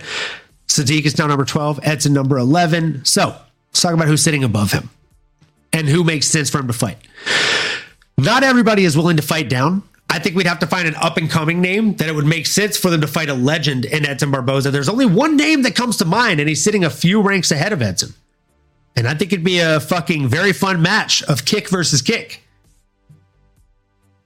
You already know I'm talking about the man who's got a kick named after him. Giga Chikadze! That is spicy. I like it a lot. Tell us who you got on the tip of your tongue, Nano, while I got a shot to take. Because you know go, I man. bet on uh, the, the young gun to get it done. Unfortunately. Attaboy. I know it. It happens. Happens to the best of us. And um, yeah, Edson sitting at eleven now. Giga is a great name. I mean, it is tough to make an argument against that one. I would say the only other one that I'm thinking of, and it's really just because I haven't seen him fighting so gosh darn long, uh, but it's my boy Calvin Kattar. I mean, come on, man. He hasn't fought since October twenty twenty-two. It's about a year off, brother. With this in mind, I mean, obviously Edson just fought, so he needs a few months, but get back on the card, man. Love to see it. Maybe put him up there in uh, U F C three hundred. Salud to you, Olin. Uh, but yeah, man, Edson Barboza was able to turn back the uh, father time here. Why not put him up against somebody who is a veteran in the game, but... Shoot, man. I mean, this guy's a dog. Calvin Kattar. Sign me up for that violence right now. Man, I, I'm not mad at Calvin Kattar. That's a fun name I didn't actually think of. Kind of upset I didn't think of that one. Calvin Cater's a good one. Um, the only other name I had on my list was Josh Emmett question mark. Um, I actually didn't even think to look up if Josh Emmett has anything scheduled. Does he? Do you know? Let's see. I feel like I've heard his name recently, but no, he does see. not. Not since the loss to Ilya. Back okay, in June. Nice. So and he's, he's thirty-eight. I think he's, he's ready. Yeah, I think that's a good one. Yeah. I'm I'm really not mad at the one that you said either, though. I think that uh, Calvin Kattar's a really fun fight. I think it'd be a boxer's delight in that fight. Uh, Edson Barboza's really been working on his boxing. It's funny how Edson Barboza and Jose Aldo had very different styles, but similar styles, and they also have very different trajectories, but similar trajectories. Like. Both heavy kickers, very different style of kicks. Um, both started getting better at boxing around the same time. It's just interesting. Uh, both Brazilian. Fun fact. Uh, same, same, but different. Yeah, same, same, but different. But still the same, but different. Uh, so that being said, guys, we obviously did not hit all of our bets here. Um... We've definitely seen better days, that's for sure. Nano, I want to say yours was pretty bad. Let's see. I don't think that's the one. Let's see. Let me get it to loop here. And... I know Yanez really is the one that did me in. Oh, nope. That's an old one there. Boom, boom, boom.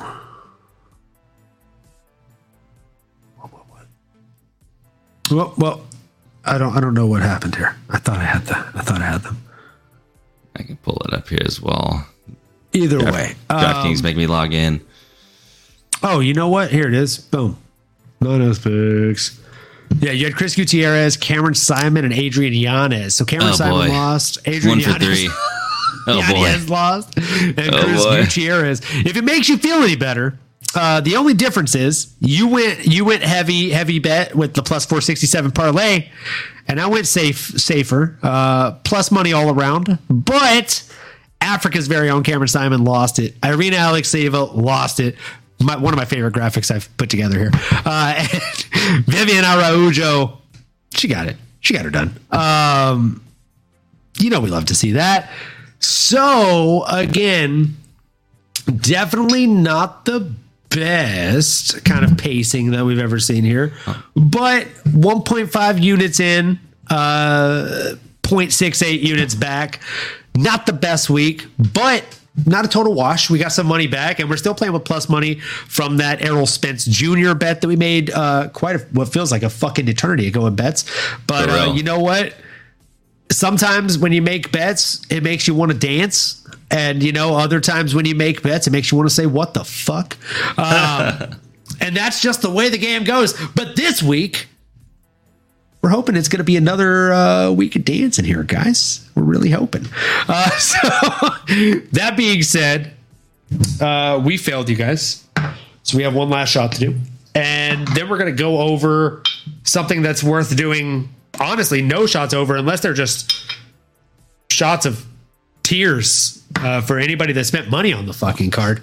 We're going to go ahead and talk about Dillon Danis versus Logan Paul. If you tune out, we won't be mad. Uh, but cheers to better cheers, decisions brother. This week on tomorrow's episode. Let's go.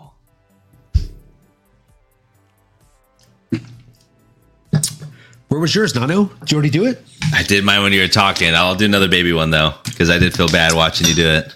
Oh, you know what? You don't have to, because then, because then I'll feel bad watching you do it. Oh, my God. That's where the cookie fucking crumbles. Fucking guy. It was a baby one. one. It was a we'll baby have to one. Do one off air. My, my bottle I grabbed is empty. There we go. So, um... probably why I prefaced uh, not, not worth doing a shot over Logan Paul. That being said, the W W E star came out and uh, I, I mean, I don't even know if you want to call it fighting Dillon Danis or even boxing Dillon Danis, but it was it, Dillon Danis versus Logan Paul was a thing uh, that happened. Um, they actually have CompuBox stats on it, which is that's the thing. aye, aye, aye. To my knowledge, Dillon Danis had thrown nine strikes going into the fifth round. What? Or landed, landed nine strikes. Yeah, let's see here. Two, three, four. Da, da, da, da, da. Yeah, two, four, five, six, seven, eight, nine. Yeah, he had landed nine strikes in the first four rounds. Jeez. Yeah. So... yeah, I mean, like, that's just sad. Yeah, as a boxing um, fan, it was hard to watch. It was fun. The anticipation, the build-up about it all was really fun, but the actuality and the skill, it just wasn't there. And Dillon just had no business being in there. I don't know why he decided not to throw anything.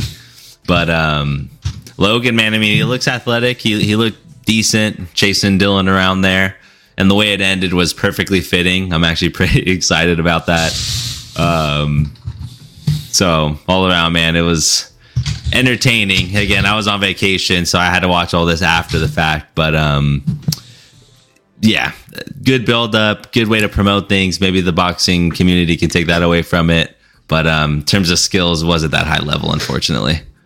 Yeah, I mean, I, I completely agree. I think in, in terms of skill, it definitely wasn't that competitive. Um, in totality, Danis landed sixteen punches out of seventy thrown, and Paul landed one hundred eight out of three hundred thirty thrown. Uh, so he essentially threw, what, like six times the amount of punches as Danis?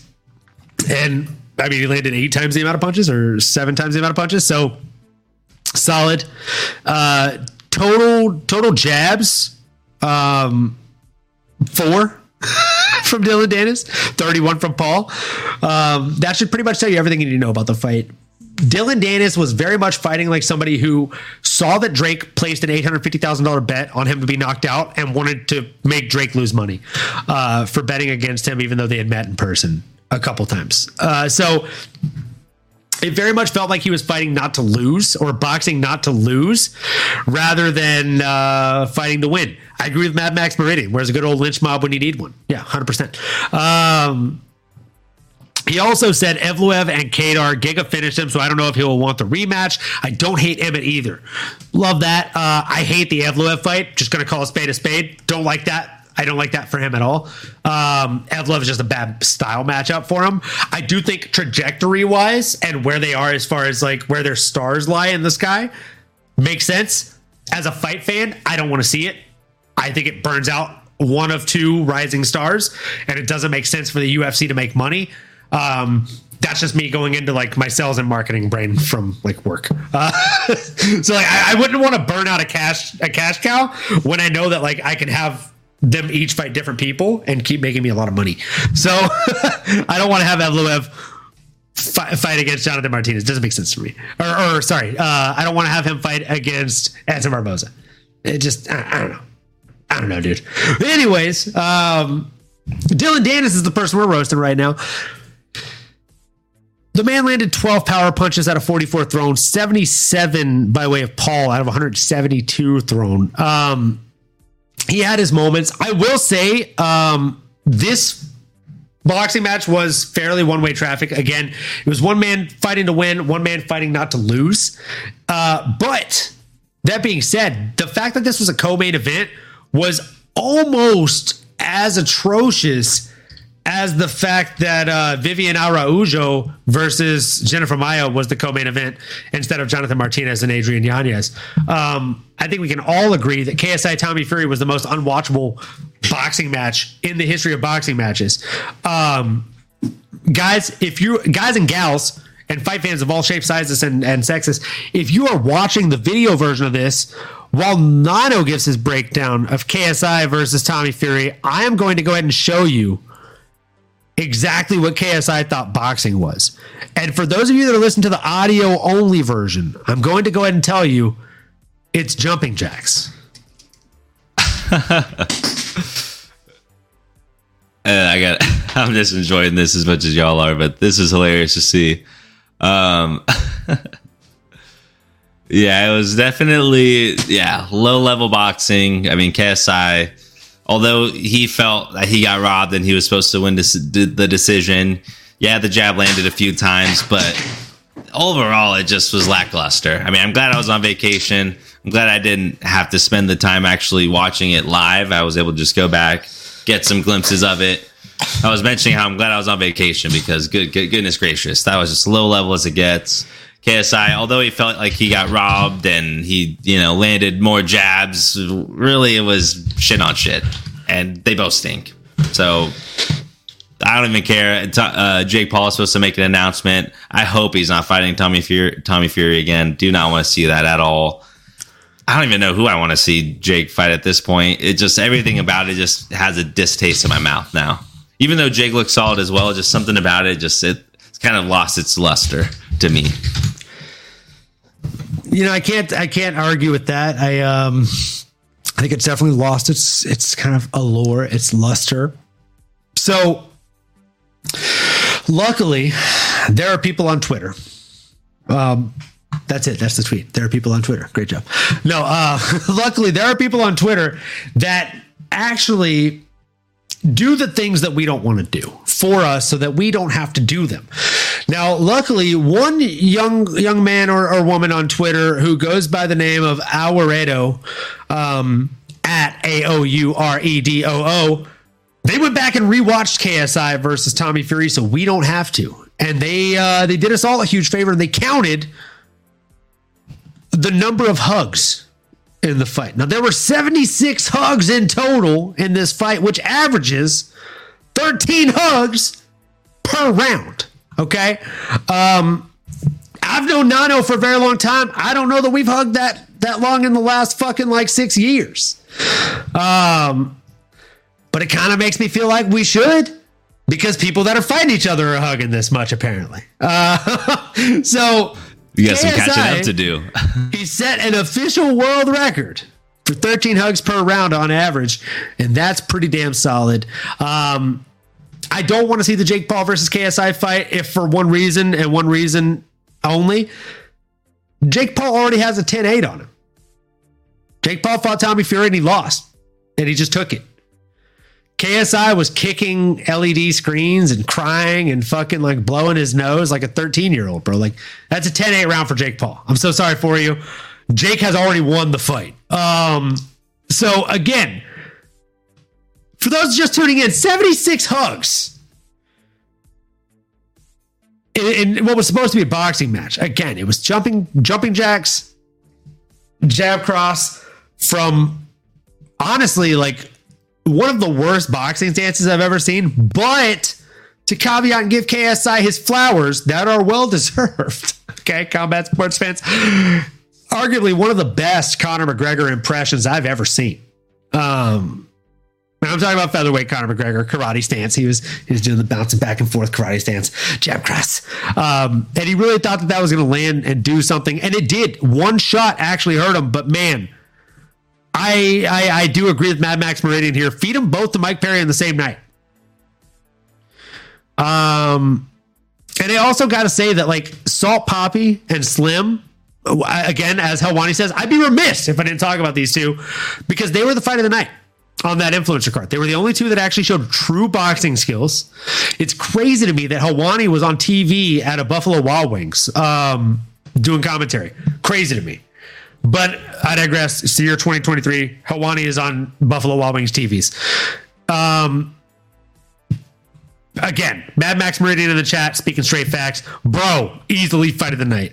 Dude, if you didn't watch Salt Poppy versus Slim, Slimification, Slim Pickens, uh, the, the Slimifier himself, do yourself a favor, bro. Go watch it.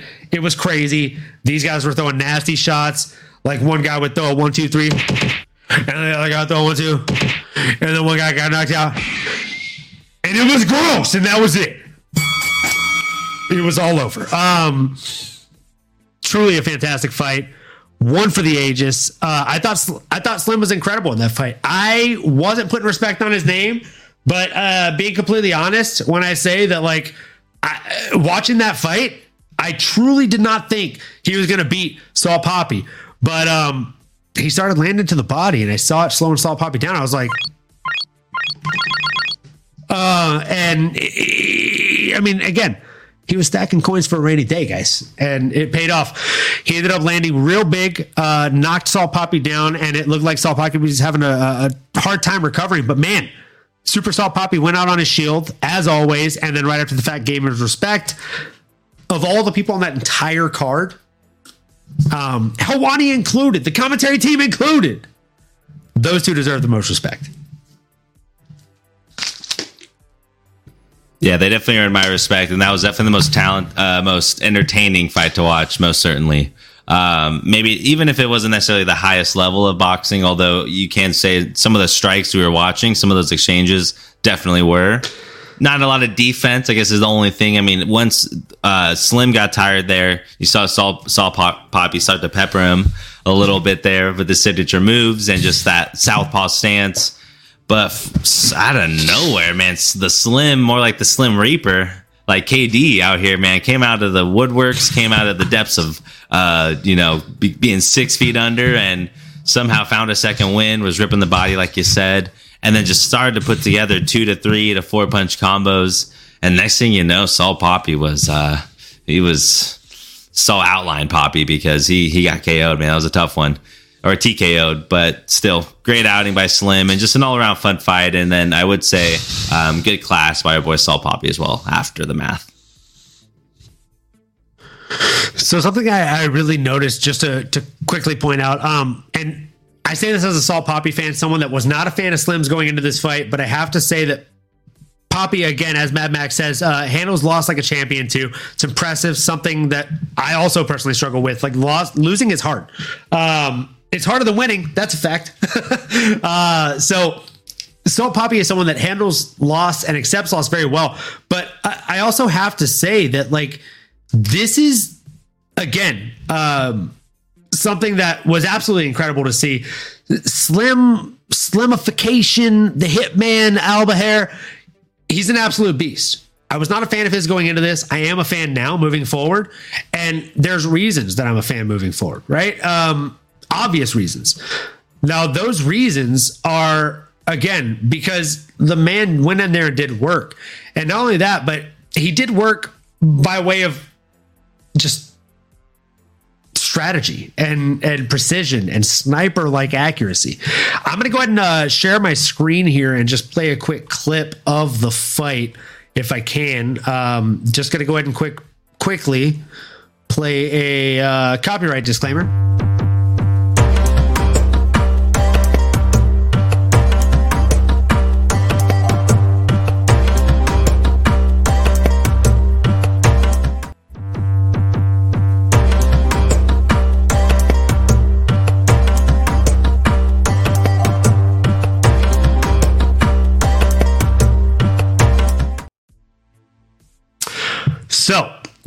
Um, got the backdrop changed out to a chalkboard now. Let's go ahead and present. Share screen. Boom. Here we go. So go ahead and go full screen here. Boom. You guys should see. Perfect. Here we go. So looking at the way that he lands these strikes. One, two. One, two. Boom. The way that he pushes the head back here is honestly one of the best things. The quick one, too, when he sees that the guard is wide at the top, we call that laser beams, right? So you got your hands here so that you're almost like pushing buttons to turn on the laser beams to the eyes or your laser beam punches, right? So his hands are out the wide stance here. Boom, boom, one, two. As soon as he switches to the, the balled fist, I mean, you're in boxing gloves, so they're almost always a balled fist, right? But he has his hands further back, which creates the triangle, the triangle as we call it, right? You can see that when Slim throws that overhand right, it goes right behind the triangle, connects hard, boom, right there. And that's what makes him push the hands right back off to the sides, which sets him up for the one, two again. He was doing this for the entirety of those last two rounds, folks. And again, hard to see, but beautiful to watch, okay? Um, just... absolutely fucking beast mode. The guy was getting it done. The guy was getting it done in emphatic fashion. And you just love to see it, folks. Um, I wasn't a fan of his going in to the fight, as I said, but as Mad Max said, um, minimal waste in movement, not a ton of wind up or hesitation, just pumping knuckles, baby. Um, and again, whether you're a Salt Poppy fan or a Slim fan. And that's the way the news goes. You know what I'm saying? Uh, Rick Sanchez said it the best himself. That's the way the news goes. Uh, so, great fight between those two. The rest of the fights on that card, I can't really say the same for. There was a fucking tag team fight, boxing fight on that match. Um, saw that at, at uh, not Buffalo Wild Wings. At good old arcades, blips and shits, as Rick and Morty would call it. Uh, Dave and Buster's, folks.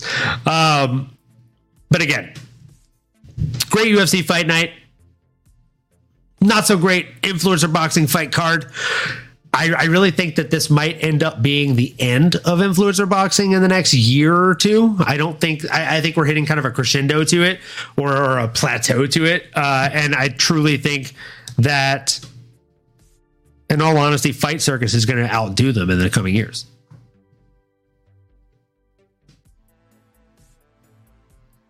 Fight Circus, what do we, what is, is that a different org?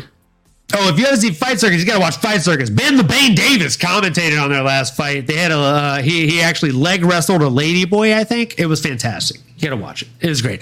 They had a uh, Siamese twin boxing match where Rampage Jackson put on a Uncle Sam oversized outfit where he shared a torso with another ex-U F C fighter, or not U F C fighter, Pride fighter, um, Bob Sapp, and they boxed the creators of Fight Circus and they knocked him out. It was great. Um, it's fantastic. They have two-on-one fights, three-on-one fights, boy versus girl fights. It's the craziest shit I've ever seen, uh, but still better than slap box or slap fight. Um, so...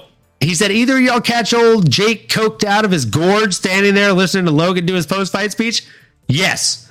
Um, I honestly haven't seen anybody look that coked out since, I don't know, Leonardo DiCaprio playing that one fucking con artist in Wolf of Wall Street. When they were on the lemons. I'm not yeah. fucking leaving! Yeah, that's a good call out. I mean, that's that's what'll uh, that's how you look when you're on a bunch of uh, H three H and T R T and peptides and uh, and also probably a lot of coke as well. Good call out. Yeah, man. Uh, so again, I truly, truly think. Oh, let's see what he said. He said, uh, "Fight Circus is wild, messy, but fun." Uh, LOL for real. When people post stuff like that, I usually give the person the benefit of the doubt. I saw that one and was like, damn, bro. Facts. Fight Circus is definitely wild. Um, yeah, they had like one of the guys that works for the promotion fight two like Thai guys that are like three weight classes smaller than him at the same time. And he was wearing a suit and tie while he was boxing them. Oh my gosh. Which just makes for a fucking awesome aesthetic. It looks like Gangs of New York. It's wild. Um, I'll, I'll have to send you a clip after this while uh, I'm paying you back that shot that I owe you. That being said, guys, we've got another episode tomorrow. We usually don't do them back to back, but Nano over here had a fucking hell of a weekend. He was a busy guy, and um, we love him for it. We're glad that he got some things checked off the list, crossed some T's, dotted some I's, and uh, got things in the right direction, folks. So that being said, keep the passion for mixed martial arts alive. Keep on going. Keep on growing. And we'll see you tomorrow, guys. Same time, same place. You've been listening to the MMAnomaly Show. No filter. As you may have been able to tell, we dig the M M A, and our passion is to dive deep into the upcoming fights, give you our expert breakdowns, and help you make sense of all the chaos that is the fight game. We hope you've enjoyed the show. If you did, make sure to like, rate, and review. We'll be back soon, but in the meantime, make sure to find us on YouTube, Twitter, Instagram, and Twitch at MMAnomaly. Be cool, and we'll see you next time.